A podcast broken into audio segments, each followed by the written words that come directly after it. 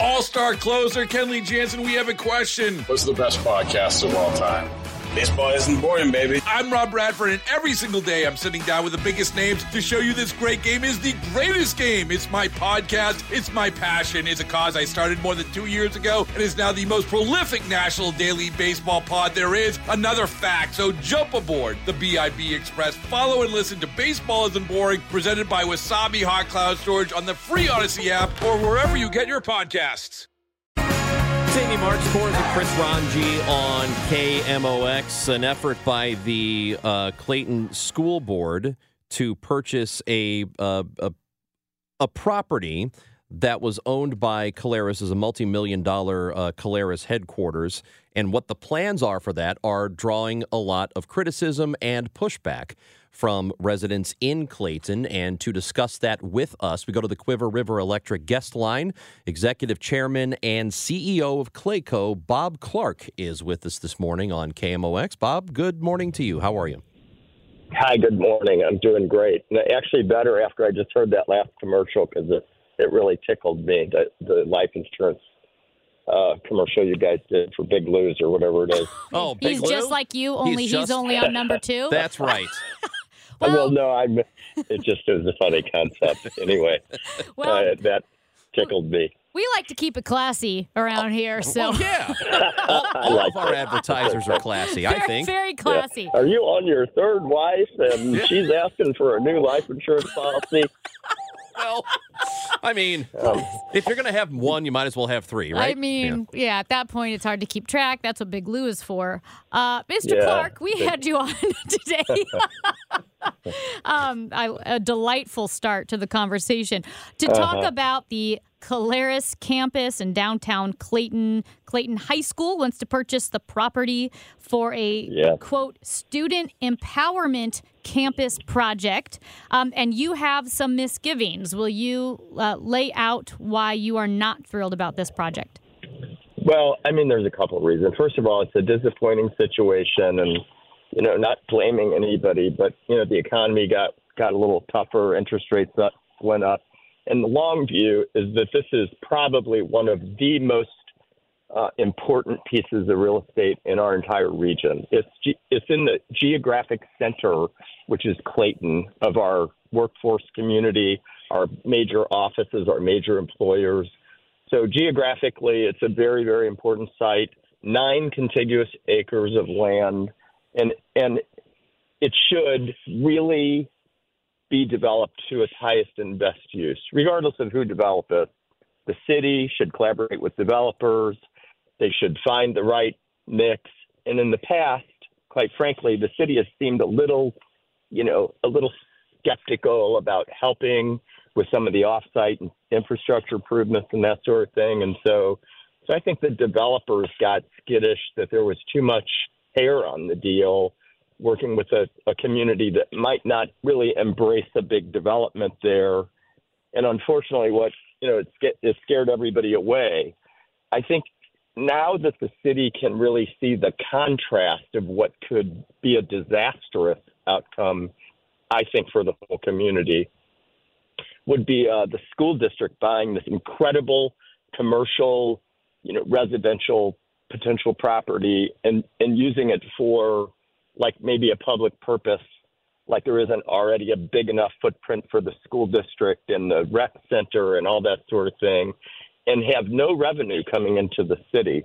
And so what it, what it actually means really, and, and, and instead of the reverse, you know, getting sales tax revenue and all that sort of thing. So I just think it's a another St. Louis incredible missed opportunity. I call it St. Louis the city of missed opportunities, and and this would be a big one. This would be a bad outcome for the citizens of Clayton and really the whole region. Um, can you put some numbers on how this would hurt the city of Clayton? I know there was a, a letter that was sent to the school board. It was uh, there were four mayors opposing this purchase, a group of citizens um, Yeah. opposing this purchase, but the the there was a letter sent to the school board saying, "Listen, first of all, you'd lose out on a million of annual lost revenue um, that would have been made up. Uh, what else are we looking at More than numbers that. wise?" Well, the school district itself would be giving up. We, in our math, 50 or 55 million dollars over a 20 year period of, of new revenue to the to the school district. So so so not just the school district doing like a complete reverse thing, although they've got, you know, said maybe they would do some real estate development there. The school districts should not be real estate developers, absolutely. Should not be part of their mission. But uh, the school, the, the city would lose over time, even if they did some kind of um, infrastructure subsidy so that the developer could improve all the offsite street, widen the widen Maryland Avenue, fix some of the stuff down at Ladue Road that, that needs to be fixed because of past development, not this development, and uh, use the vehicle and the tool. They don't like the word TIF, they don't like the word you know CID or whatever, but those tools are in place today because developers can't put the cost of the city infrastructure into the development project and make it pencil. So, so in a subsidy, if you imagine this, the city would keep its current revenue, the, the tax revenue that, that Caleres currently pays. They'd get most of the rest of the increase in the property value and use an increment of that to pay for the infrastructure like we did up at North Park as an example. And then when that when that t- time frame burns off, they get the income into perpetuity. So if you look at North Park as an example, where we developed 500 acres of land, we had a super TIF. We collected the property taxes into a vehicle that paid for all the grading and roads and infrastructure and stuff to build all the buildings that are up there. Berkeley and Ferguson and Kinloch are going to get dramatic, giant amounts of current and future revenue into perpetuity now. And so that's how it would work. And I think, I think today, having been faced with the dilemma of of no income on the property and a bad use of the land, the city would probably be, you know, be more collaborative and at least sitting down with developers, me or somebody else. I heard Michael Steinberg had an exciting opportunity there, and um, you know, Cordish. I mean, there's been a whole bunch of developers other than Clayco that have taken a hard look at this and would like to bring it to its highest and best use.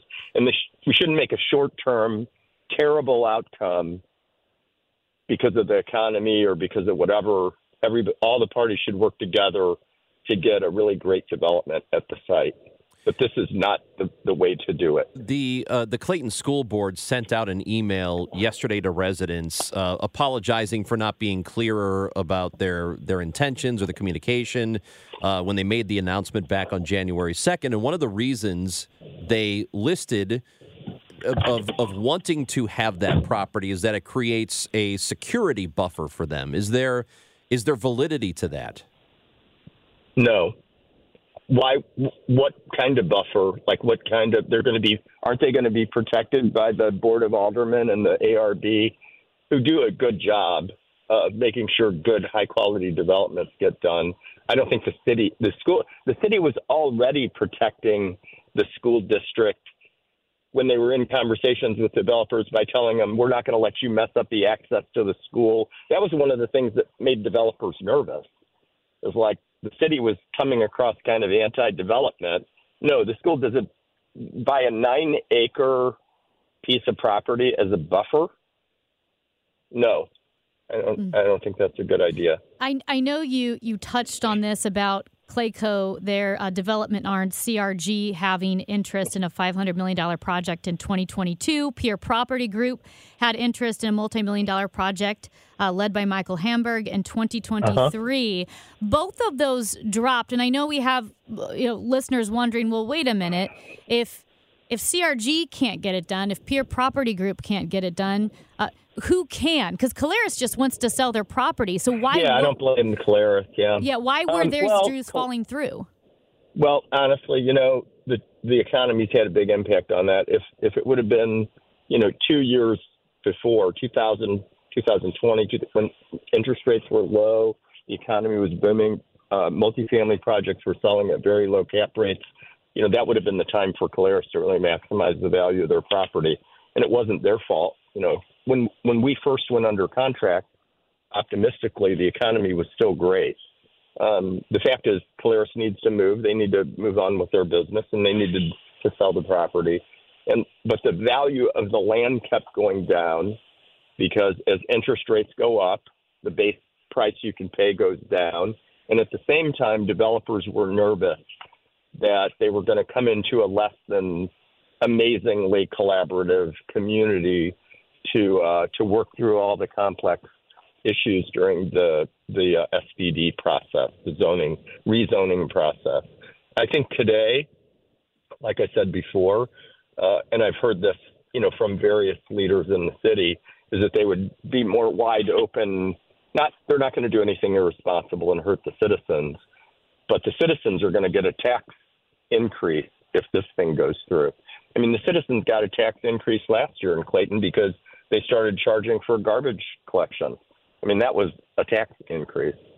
And so if you flatline this site and ha- and it becomes a zero uh, income revenue producer to the city of Clayton, they're going to get another tax increase.